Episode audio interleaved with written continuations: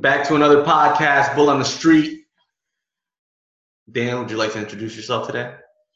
Hi, I'm Dan Wachtel from Harbor Capital Partners and Servitude. Thank you, thank you. And my name is Nicholas Coriano, and today we're going to talk about the filing fees to register your securities. Exciting stuff, Nick. Exciting stuff. Yes, yes. This is the kind of stuff that gets you, you know, really turned on before that date. You know? Like I'm going out with this smoking hot nine, and I gotta look up filing fee rates for stock. A nine, right? And why may I ask why you didn't go all the way to the ten? Because there are no tens. Unless it's your significant other. Never answer that question that there are no tens. I did that and it did not end well.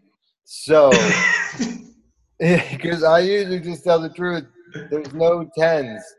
A 10 should be the hottest woman or man, whoever, whatever you're into, should be the most beautiful, angelic like person ever. There should only be a handful of tens.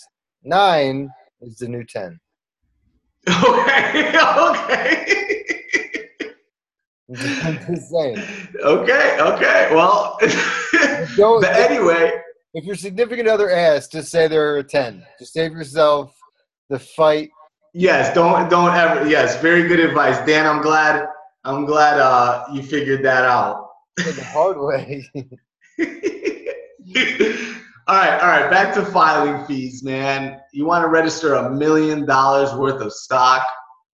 You are going to have to pay $115.90. The fee is calculated by multiplying the aggregate offering amount by 0.0001159.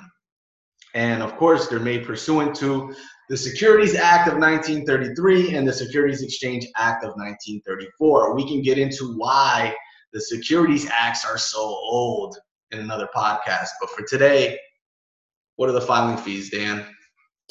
$115.90 per a million. Per a million dollars. So if you if you're registering 10 million, right? You're about at a thousand bucks, a little bit over a thousand, eleven hundred bucks.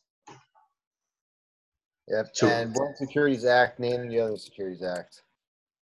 The Security Act, there's the Securities Act of 1933, the Securities Exchange Act of 1934, there's the Investment Banking Act, um, and then there's like six other acts. All these acts all um, reference other securities acts. So generally they build on top of each other. The 1934 Act references the 1933.